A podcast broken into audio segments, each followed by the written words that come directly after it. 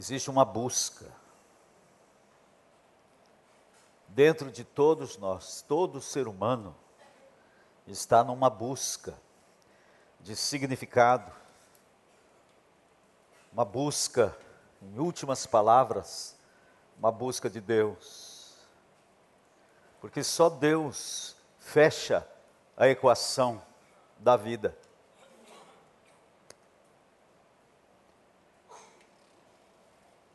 Vocês devem se lembrar daquele homem de baixa estatura, pequenininho, rico, e queria conhecer a Deus. Queria conhecer. Ele tinha ouvido algumas coisas sobre Jesus e no coração dele cresceu um desejo imenso de conhecer Jesus. E aí todo mundo conhece a história de Zaqueu, como ele subiu naquela árvore aguardando Jesus passar.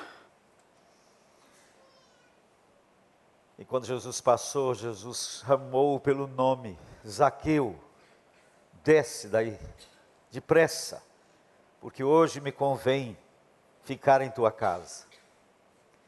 Ele quase caiu da árvore.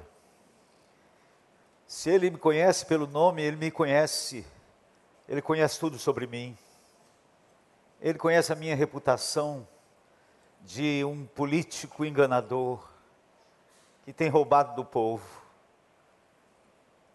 Mesmo assim, ele está me chamando porque ele quer entrar na minha casa. Nós hoje consideramos a classe dos políticos, não são todos, mas um grande número. Desprezamos esses políticos no nosso coração eu tenho desprezado os juízes no meu coração. Mas Jesus olha para cima e diz: Aqueu, desce daí. É só Deus, o Deus da Bíblia, que faz isso. Os muçulmanos da jihad, o desafio de um muçulmano é matar alguém, um cristão, na jihad.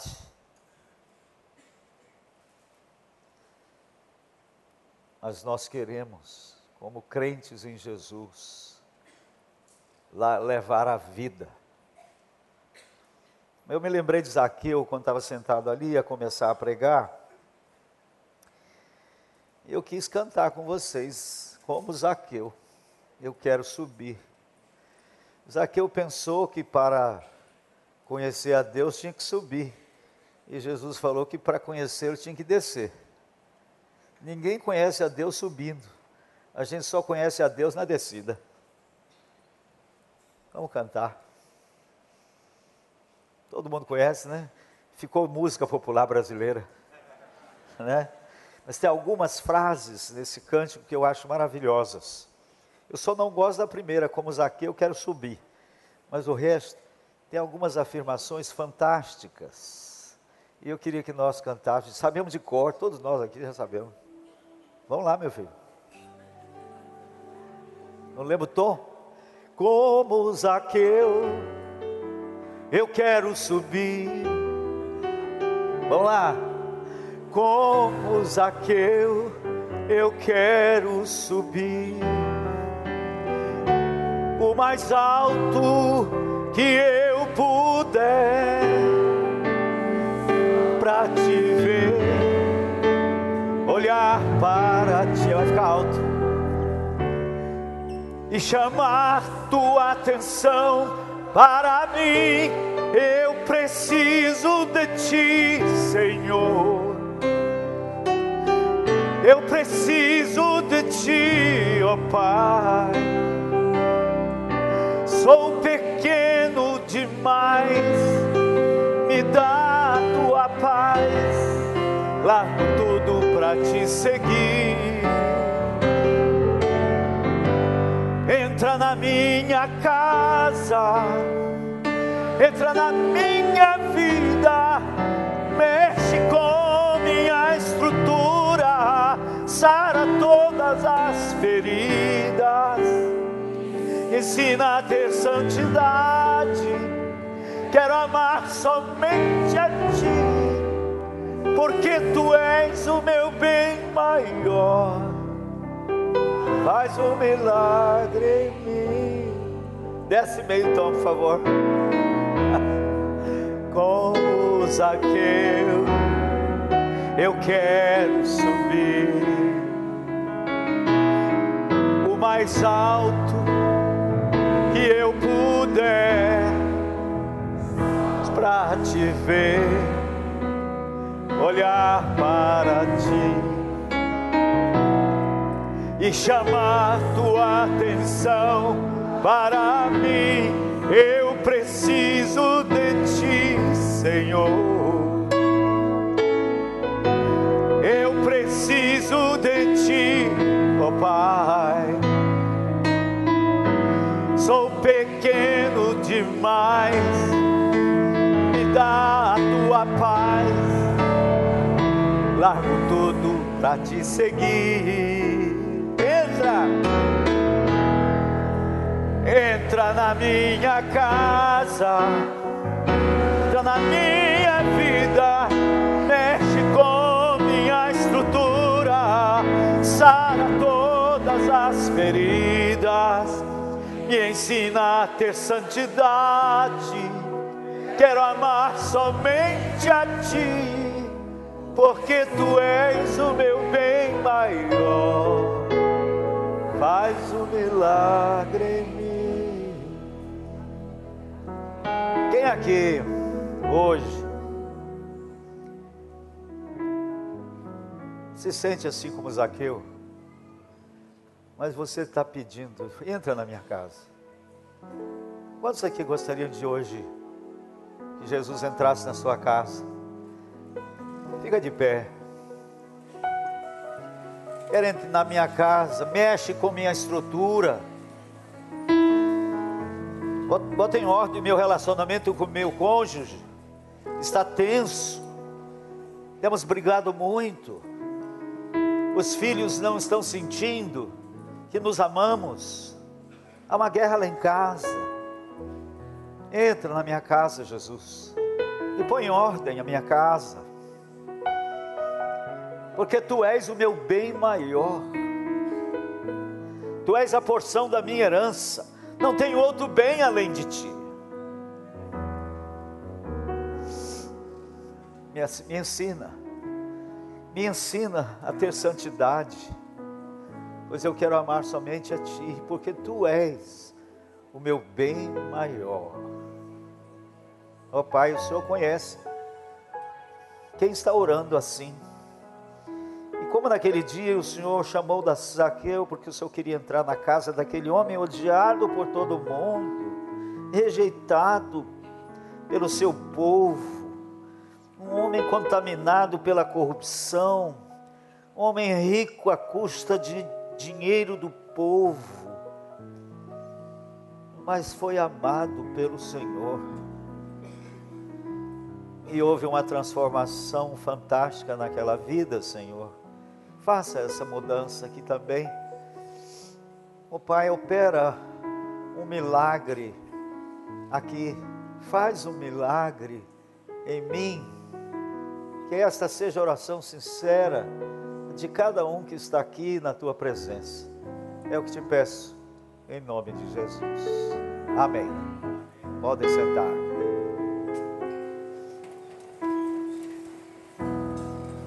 Eu confesso que quando eu pedi para alguém ficar de pé, eu estava pensando naquelas pessoas que não eram convertidas e que queriam que Jesus entrasse na vida delas. Mas quando eu vi o povo todo se convertendo, aí eu percebi que vocês entenderam que todos nós queremos Jesus controlando a nossa vida. Aleluia.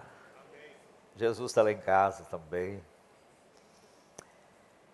Jesus está perseguindo dentro de nós o terrível vírus da soberba, responsável por todas as mazelas que enfermam a nossa personalidade. Foi esse vírus letal causador da queda de Satanás e que foi por ele, por Satanás, passado a toda a raça humana. Todos nós já nascemos contaminados. Aqui no primeiro capítulo de Coríntios, abra sua Bíblia, em 1 Coríntios, iremos ler os versículos 18 do capítulo 1 até o 31.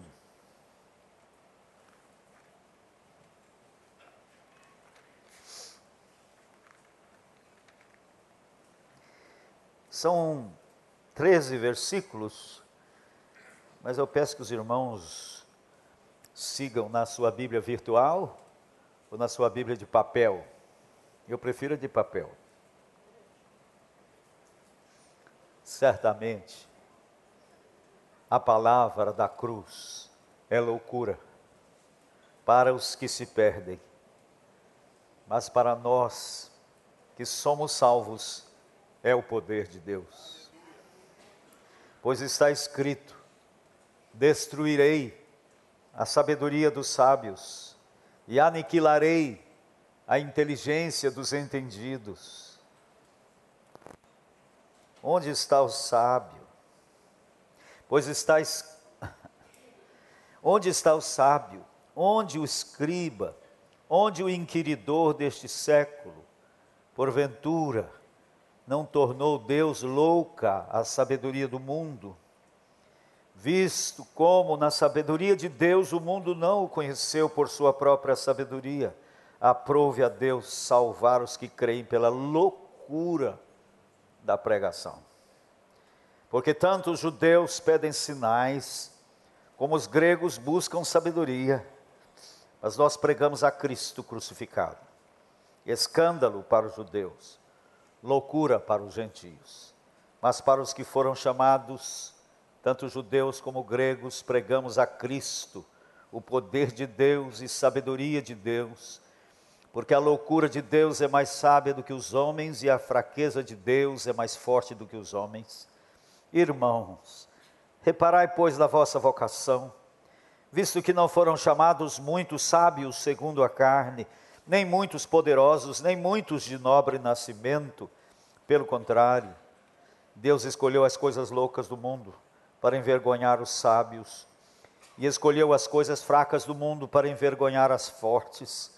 E Deus escolheu as coisas humildes do mundo e as desprezadas e aquelas que não são, para reduzir a nada as que são, a fim de que ninguém se vanglorie na presença de Deus mas vós sois dele, em Cristo Jesus, o qual se nos tornou da parte de Deus sabedoria e justiça, santificação e redenção, para que, como está escrito, aquele que se gloria, glorie-se no Senhor. O plano de salvação, aqui neste primeiro capítulo de Coríntios, é chamado de sabedoria de Deus e visa derrubar por terra toda pretensão humana, aqui chamada de sabedoria humana. Stephen Hawking declarou no seu livro uma breve história do tempo que o seu objetivo era ter um entendimento completo do universo e da sua razão de existir. Disse também que se descobríssemos a resposta para tal questão, seria o triunfo derradeiro da razão humana, pois estaríamos conhecendo a mente de Deus. O apóstolo Paulo deixa claro, em nosso texto de hoje, que pela sua sabedoria, humana, porque pela sua sabedoria o homem jamais conhecerá a Deus. Porque a, a sabedoria humana, segundo Tiago, irmão do Senhor, é terrena, animal e demoníaca, e produz inveja amargurada e sentimento faccioso, mas a sabedoria de Deus é pura, pacífica, indulgente, tratável, plena de misericórdia e de bons frutos, imparcial e sem fingimento. Por esta razão é que nos encontramos aqui, lembrando de Efésios, que Paulo nos diz pela graça sois salvos mediante a fé, isso não foi esforço de vocês, não vem das obras para que ninguém se vanglorie. E a santificação também é uma obra de Deus e não do esforço humano, para que ninguém se vanglorie. Deus dá um tapa na soberba humana através da loucura da pregação.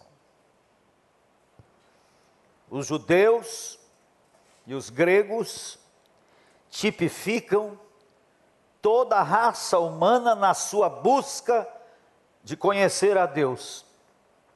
E nesse texto que acabamos de ler, analisaremos os caminhos humanos na busca de conhecer a Deus e o caminho proposto pelo próprio Deus. O primeiro caminho é através de sinais e maravilhas. Esse é o caminho dos judeus. Esse era o caminho que os judeus seguiam e é também o caminho de muita gente hoje que estão superlotando as igrejas. O nascimento do povo judeu foi através de um sinal impressionante. Atravessar o Mar Vermelho e depois o Jordão a pé enxuto é algo indescritível. E o que dizer de todos os sinais em volta desse feito glorioso de Deus para tirá-los do Egito e levá-los a Canaã? Se sinais e maravilhas fosse o meio mais eloquente para levar alguém a amar de fato a Deus, acima de todas as coisas, o povo judeu teria de ser o povo mais piedoso da terra porque com nenhum outro povo Deus desfilou milagres portentosos como fez com Israel.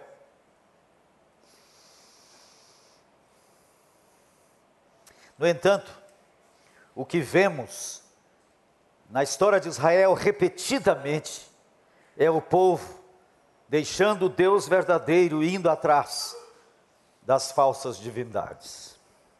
Por isso, Paulo fala aqui nesse primeiro capítulo que os judeus buscam sinais. Uma geração má e adúltera pede um sinal. Os judeus esperavam o Messias e viviam à espera de um sinal. Jesus chama aqueles que buscam sinais de geração má e adúltera. São aqueles incapazes de crer na fidelidade de Deus, na sua inteireza de caráter, por isso precisam de um aval para a sua palavra. Precisam de um sinal ou milagre para referendar a sua palavra. A palavra diz que onde dois ou três estiverem reunidos em meu nome, ali estou no meio deles. Eu nunca esqueço, fui pregar num congresso, mais gente do que tinha aqui, congresso enorme. E a dirigente do louvor, não era assim um, um dirigente nota 10 como os nossos aqui, não. Era aqueles dirigentes do louvor que falam desse jeito. Aleluia, glória ao Senhor. Ah, porque eu estou sentindo o Senhor aqui em nosso meio. E havia aleluias e aleluia. Aí me passaram a palavra. Eu falei, gente do céu, eu não estou sentindo nada. Os pelos dos meus braços nem ficaram eriçados. Não estou sentindo nada, não. Mas eu sei que Jesus está entre nós, porque ele prometeu isso. A minha segurança não está nas minhas emoções, está na Sua palavra.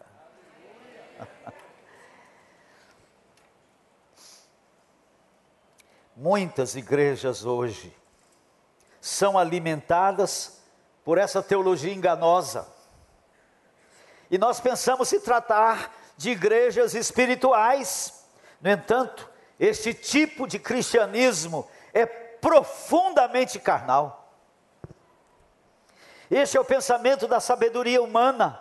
Eu preciso ver para crer.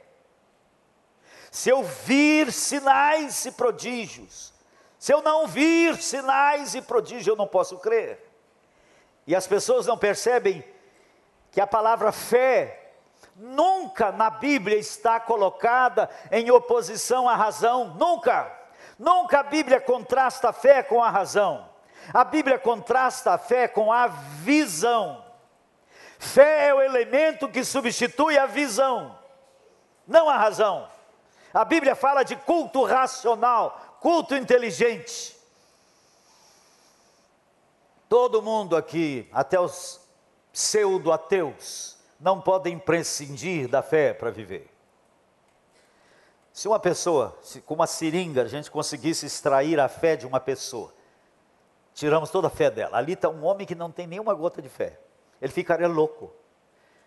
Ele iria no restaurante, mas não poderia comer a comida porque estava com medo de ser sido envenenada. Ele teria que chegar umas três horas antes para verificar todos os ingredientes, para verificar se estavam colocando os ingredientes certos ou formicida tatu na sua comida. Não beberia água tampouco, porque ele teria que ir na fonte verificar se a fonte não estava poluída. E assim, ficaria louco. Nós comemos pela fé. Come hoje com o pastor Paulo uma picanha, com a arroz piemontês, comia em tranquilidade, porque eu confio na idoneidade daquele estabelecimento. Ficaríamos loucos. O importante da fé não é a fé. O importante da fé é em quem colocamos a nossa fé. Quem é o que vence o mundo, senão aquele que crê ser Jesus, o Filho de Deus? Vence o mundo aquele que coloca a sua confiança em Jesus de Nazaré como Deus que entrou na história. É isso que nós cremos. Conheço uma igreja em que o centro do culto é o exorcismo. O pastor faz malabarismos com o endemoniado para que o povo presencie o poder de Deus. Esse tipo de culto ao invés de produzir uma igreja mais espiritual, produziu uma igreja acentuadamente mística, que estava sendo alimentada pelos sinais e maravilhas. E eu ficava pensando, por que os demônios são tão idiotas que se deixam manipular por esse pastor? Mas aí eu percebi a esperteza deles. Porque em se deixando manipular por esse pastor, eles estavam saciando a fome de, não de Deus, mas a fome do sobrenatural. O diabo conseguiu extinguir o fogo da espiritualidade daquela igreja, que é a sede de Deus e não de sinais. Busca de sinais é carnalidade, que alimenta a nossa soberba e não a nossa humildade. Este tipo de misticismo não se firma na palavra de Deus, pois sempre precisa de eventos sobrenaturais para crer no Deus glorioso, que já deu a nós o maior de todos os sinais, entregando o seu próprio filho para morrer. O que Deus mais procura em nós a moeda mais valiosa no nosso relacionamento com Deus se chama confiança. Leiam Brennan Manning, o seu livro Confiança Cega, ou Confiança Absoluta ou Irrestrita. É a confiança absoluta, essa é a moeda mais preciosa no nosso relacionamento com Deus. E é essa confiança que produz a sabedoria que vem lá do alto, que é pura, pacífica, indulgente, tratável, cheia de misericórdia e de bons frutos, imparcial e sem fingimento.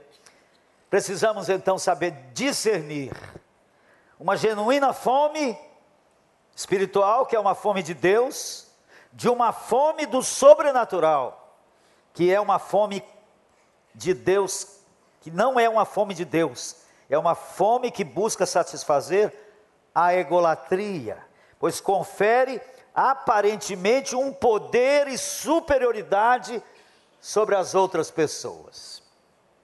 Foi nessa busca de sinais miraculosos que o povo judeu rejeitou a Jesus. Por não se coadunar com as suas expectativas messiânicas. Ele esperava um Messias que viesse num carro de fogo e destroçasse os, os romanos e impusesse o reino de Deus sobre toda a terra. Era esse Messias que eles queriam. Mas quando eles veem Jesus pregando, amai os romanos, amai os vossos inimigos, ele estava se referindo aos romanos, orai por aqueles que vos perseguem, os líderes judaicos. Quando Jesus começou a ensinar a se alguém lhe bater numa face, ofereça-lhe a outra. Não resistais ao perverso. Hã? Quando Jesus começou a ensinar, se alguém obrigar você a ir com ele uma milha, vai com ele duas. Havia uma lei romana que se um romano encontrasse um judeu e o romano estivesse carregando um fardo pesado, o, o judeu era obrigado a levar esse fardo para ele por uma milha. E Jesus disse: alguém, se um romano obrigar você a levar um saco pesado para ele por uma milha, não vai só uma, vai duas com ele. Os judeus falaram: esse nós não queremos, não. Tem milagre nenhum aí, tem a humilhação. Não quero esse Messias, não, fora com ele, crucifico. Como crer no Messias sofredor? Quando você lê os profetas, Isaías 11, Isaías 53, Isaías 11 pinta o retrato de um glorioso Messias, que toda a terra virá a ele. E o capítulo 53 pinta um Messias sofredor, certamente tomou sobre si as nossas enfermidades. Era, não era, não víamos beleza nenhuma nele que nos agradasse, era des, desprezado e o mais rejeitado homem, homem de dores e que sabe o que é padecer, e como um de quem os homens escondem o rosto, era desprezado e dele não fizemos caso. Isso é Isaías 53. Se nós tivéssemos Bíblia, se eles tivessem Bíblia, como nós temos, certamente Isaías 11 estaria grifado com tinta vermelha. Mas Isaías 53 eles passariam por cima sem entender. Os rabinos chegaram a ensinar que viriam dois Messias, um glorioso e um sofredor. Mas os profetas estavam falando de quê? De dois Messias? Não, de duas vindas do Messias. Se a primeira vinda cumpre literalmente o capítulo 53, a segunda vinda vai cumprir literalmente o capítulo 11. Volte para casa, leia hoje esses dois capítulos do profeta Isaías, capítulo 53 e o capítulo 11. Então, os judeus tipificam aqueles que querem conhecer a Deus através de sinais e maravilhas. Se houver milagre, é por aí que eu vou. A Santa Filomena fez o um milagre, vamos canonizá-la. Lá perto de São João del Rei tem uma santa. E o processo de canonização é assim: ó, houve algum milagre que é, é atestado por toda ela, entra no rol daqueles que poderão ser beatificados e depois canonizados. É assim o falso cristianismo que tem permeado a sociedade brasileira. Então, verifique se esse tem sido o seu caminho. Se tem alguém aqui que veio a essa igreja para verificar se nessa igreja cai gente endemoniada, se nesta igreja cegos saem vendo, se nesta igreja mortos são ressuscitados e coisas tais, talvez está no lugar errado, meu filho.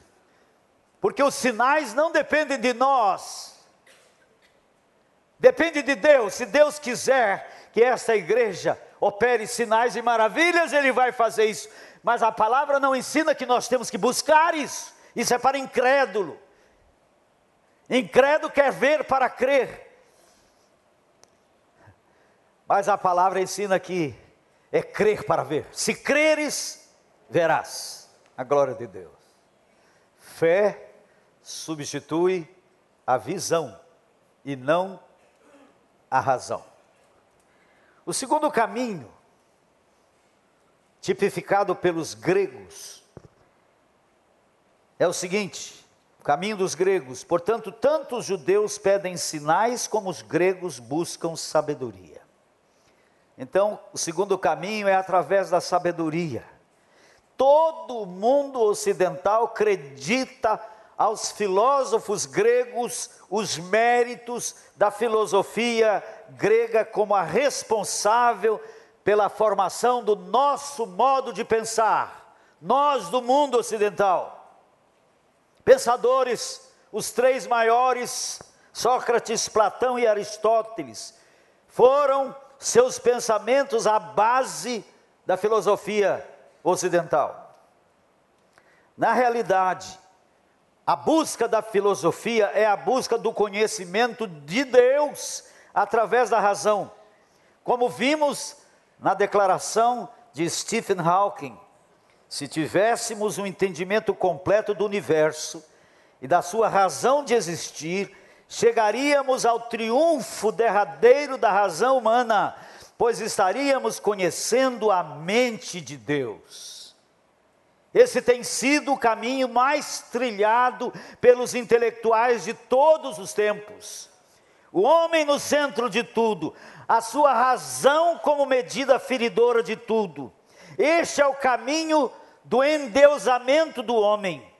Mas Jesus, a palavra diz: onde está o sábio?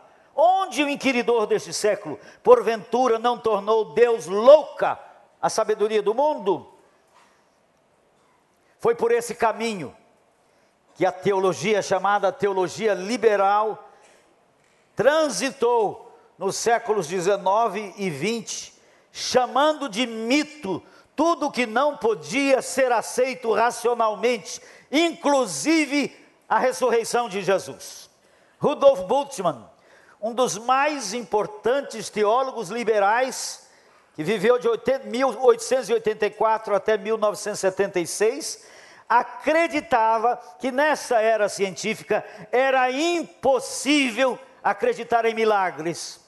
Por conseguinte, a crença na ressurreição de Jesus como um fato científico não era mais possível. A ressurreição deveria ser, segundo ele, considerada um mito puro e simples. A ressurreição deveria ser considerada como algo que se passara na experiência subjetiva dos discípulos e não algo que acontecera na história. E isso foi ensinado em todos os seminários da década de 60. Quando eu estava entrando no seminário, era essa a teologia que dominava, também aqui no Seminário do Sul. Produzindo uma série de incrédulos, que depois de sair do seminário, não tinham mais nada para pregar.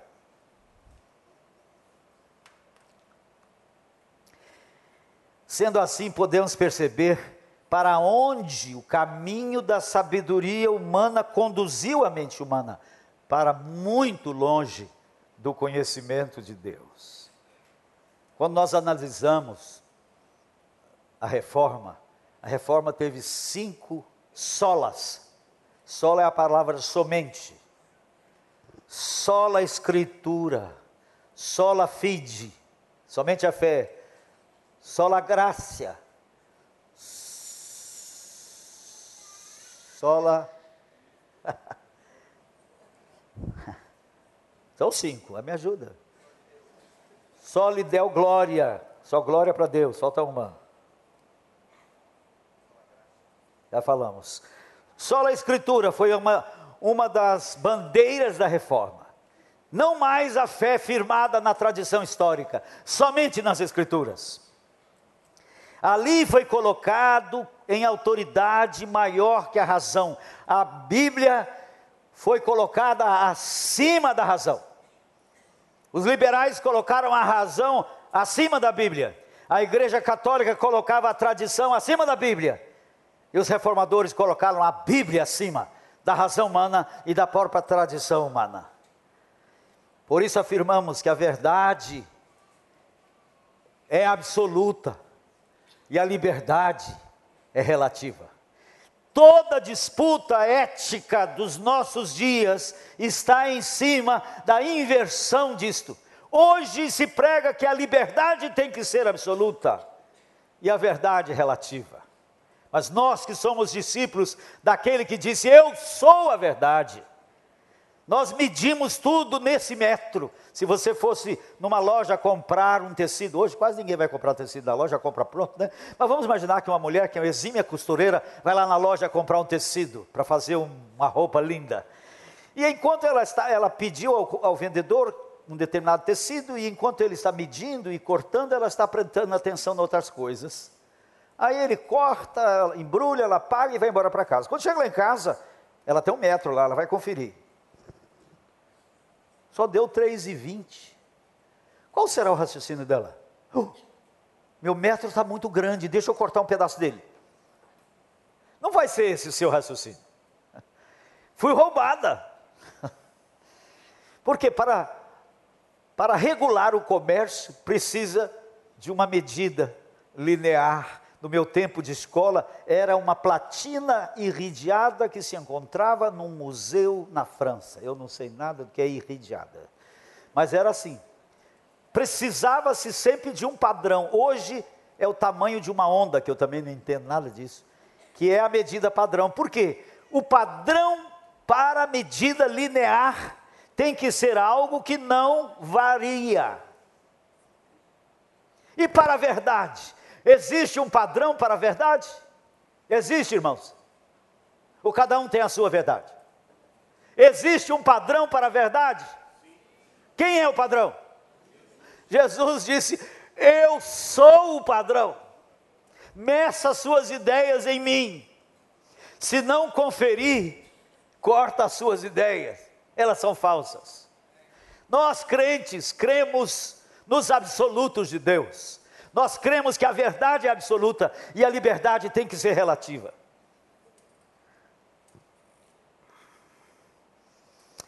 Colocando o solo a escritura acima da nossa racionalidade, reconhecemos que a verdade encarnada em Cristo Jesus é a nossa medida feridora para tudo. Se a Escritura é a nossa medida feridora da verdade, então recebemos dela a compreensão da liberdade limitada do homem. Quando somos conduzidos pela. É, é baseado nessa questão da liberdade absoluta que se faz casamento de pessoas do mesmo sexo. É tudo baseado nisso, mas o homem é livre. Todas essas coisas que estão aparecendo estão firmadas nesse conceito de liberdade absoluta. Daqui a pouco, daqui a pouco, vai estabelecer até tenho, tenho até medo de falar isso. Pedofilia. Se querem, o homem é livre. Se uma criança aceita os carinhos, ninguém pode impedir sua liberdade. Quem disse? Agora, os irmãos, prestem atenção na gravidade disso. Isso não tem fim para toda loucura do ser humano. Quando somos conduzidos pela racionalidade humana, ela acaba nos levando para os caminhos da libertinagem, porque nega os absolutos de Deus, tornando tudo relativo. Por isso, Tiago, debaixo da inspiração do Espírito Santo, declarou que a sabedoria humana é terrena, animal e demoníaca e produz inveja amargurada e sentimento faccioso. Por isso, passemos agora para o terceiro caminho, que nos conduz direto ao conhecimento do Deus vivo. Eu conheci Deus através de um rosto ensanguentado. Tudo que nós podemos conhecer de Deus está estampado em Jesus de Nazaré. Ele é a revelação maior, suprema de Deus. E quando eu olho para aquele rosto ensanguentado, eu descubro que o Deus da Bíblia sofre, chora por nós. Nós nunca poderíamos pensar que Deus chora, Deus chora por nós. Certamente a palavra da cruz é loucura para os que se perdem, mas para nós é o poder de Deus. Está escrito: destruirei a sabedoria dos sábios e aniquilarei a inteligência dos entendidos. Porventura não tornou Deus louca a sabedoria do mundo, visto como na sabedoria de Deus o mundo não conheceu por sua própria sabedoria, aprove a Deus salvar os que creem pela loucura da pregação. O terceiro caminho é através do evangelho da cruz. Porque o Cristo crucificado é um escândalo, porque tanto os judeus buscam sinais como os gregos buscam sabedoria, mas nós pregamos a Cristo crucificado, escândalo para os judeus e loucura para os gentios. Agora eu pergunto, por que o Cristo crucificado é um escândalo para os judeus? Pelos seguintes motivos. Primeiro, porque isso representa uma pedra de tropeço, um escândalo completo, porque o que for crucificado no madeiro é maldito, conforme Deuteronômio 21, 23. Como é que o Messias, poderia ser pregado numa cruz, que a palavra diz que maldito todo aquele que for pregado no madeiro. Como Messias, cheio de autoridade e poder, aquele que havia de vir, poderia acabar os seus dias pendurado em um madeiro. Isso basta para provar que Jesus não pode ser o Messias. Até hoje, os judeus sustentam esse tipo de discussão. Mas me impressiono demais quando eu vejo também em Coríntios, Paulo dizendo que aquele que não conheceu o pecado, Deus o fez pecado por nós, para que nele, nele fôssemos feitos justiça de Deus. Imagine um algodão branquinho, que você imerge numa poça de lama. O que vai acontecer com o algodão? Vai ficar embebido da lama. Jesus, o algodão branco, nunca pecou foi metido no charco de lodo dos nossos pecados. Sabe por que, que Jesus foi batizado? João não queria batizá-lo, porque o batismo de João era o batismo do arrependimento. As pessoas vinham com seus pecados e, e os deixava no Jordão. As águas do Jordão estavam imundas pelos pecados deixados pelos pecadores. E Jesus vem, e João diz: Não, eu devo ser batizado por ti, tu vens a mim. Convém que cumpramos toda a justiça e João o batizou. Mas sabe como foi o batismo de Jesus? Ele entra aquele algodão alvo, branquinho, e se mete no lodo dos nossos pecados e os absorve. Quando ele foi pregado naquela cruz, ele era imundo, ele era maldito, ele era pecado, porque ele era eu, ele era você, ele estava me levando naquela cruz o castigo que nos traz a paz estava sobre ele. Ele recebeu sobre si todo o juízo de Deus. É isso que é a morte dele, o próprio inferno. Não dá para a gente entender a grandeza disso. Mas a palavra está dizendo que a única maneira de conhecer a Deus é através do Evangelho da cruz.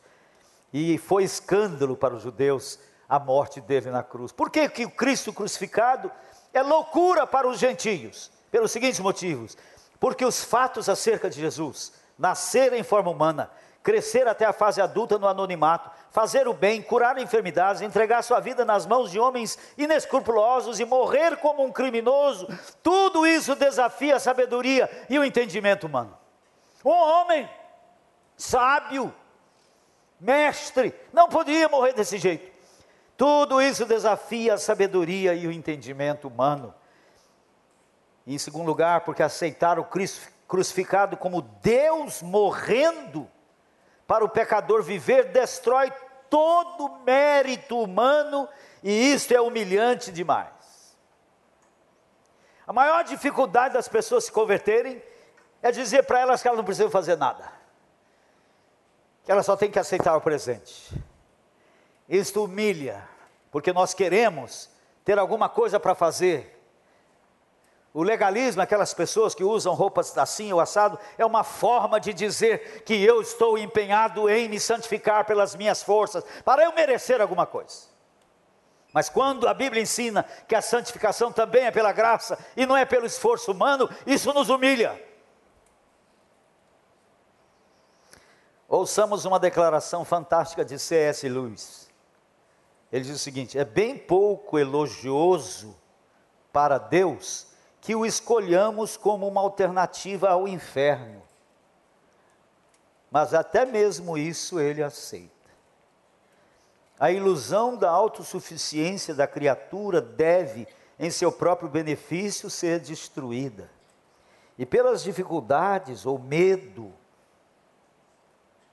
das, das dificuldades na terra, pelo medo indisfarçado das chamas eternas, Deus a destroça não levando em conta a diminuição de sua glória. Chamo a isso de humildade divina, porque é deprimente procurar Deus quando o navio está afundando debaixo de nós. É deprimente a chegarmos a Ele como último recurso, oferecer nossa pessoa quando não vale mais a pena guardá-la. Se Deus fosse orgulhoso, Ele jamais nos aceitaria nesses termos. Mas Ele não é orgulhoso. Ele se abaixa para conquistar. Ele nos aceita, embora tenhamos mostrado que preferimos tudo mais a Ele. E nos achegamos porque agora não há nada melhor que possamos ter. Então, o objetivo máximo de Deus, através da loucura da pregação, é para que ninguém se vanglorie na Sua presença. E Jesus se tornou para nós sabedoria, justiça, santificação e redenção. E onde está a nossa glória? Aquele que se gloria, glorie-se no Senhor. Amém? Amém. Aleluia. Nós temos que cantar uma coisa boa agora. Canta aquele. Porque estava danado. Foi na cruz, foi na quebrantado. Ah. Eterna grita. Eu olho para a cruz para a cruz. Para a cruz, é isso aí. Você pode ficar de pé? Se eu sofrer participar da sua obra, vou cantar. Meu Salvador.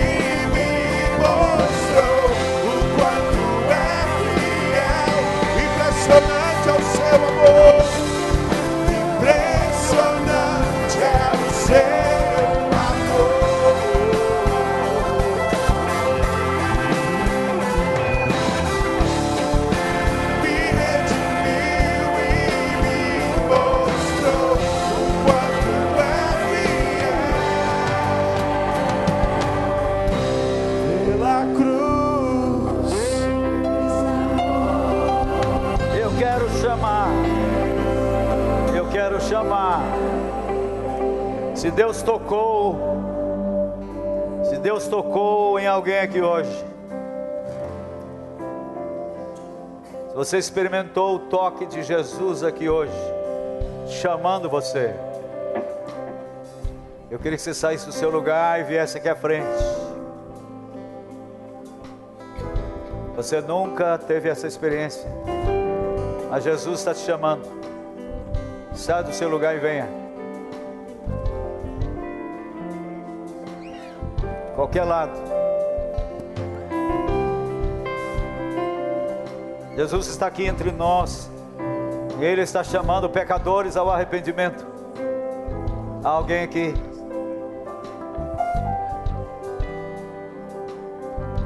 Chega aqui.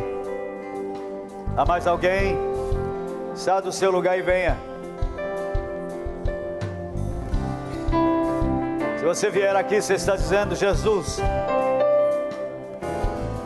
entra na minha casa, entra na minha vida, assuma o comando, eu me rendo a Ti.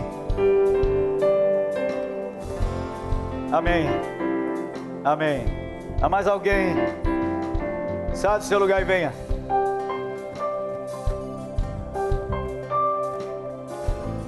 Eu nunca me esqueço o dia quando eu ouvi um apelo como esse depois de uma pregação. Eu fui correndo, literalmente correndo. Venha para Jesus. Ele morreu por você.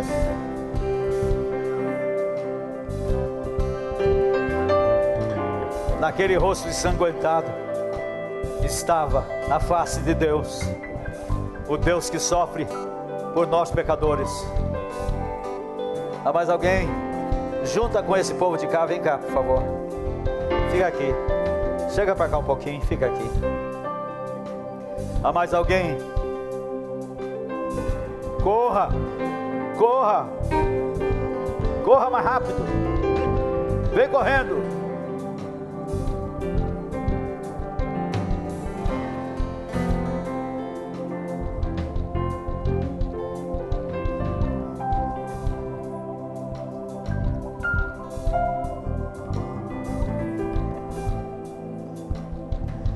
Dia 25 de fevereiro de 1963 foi o dia mais importante da minha vida até hoje.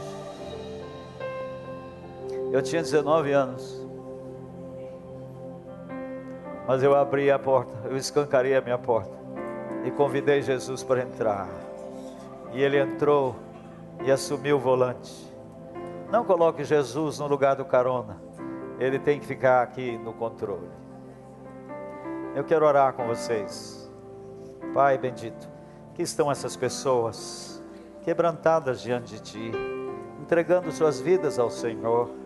Encha-as do teu espírito neste momento, para que prossigam nesta caminhada com o Senhor. Que essas vidas levem o Senhor para outras pessoas, ó Pai. É isso que nós te rogamos em nome de Jesus. Amém. Vocês vão descer com algumas pessoas, não é? Que vão, podem sentar todo mundo. Vocês vão descer, seguir aquela irmã ali? É aquela ali. Sigam aquela irmã lá, por favor. Tá? Bom. Hein? Já são convertidos? Está convertendo de novo? tá bom. Amém. Deus te abençoe. Amém. Se alguém quiser converter de novo, pode também, viu?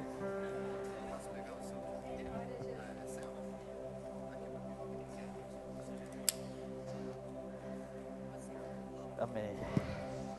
Você pode aplaudir o Senhor?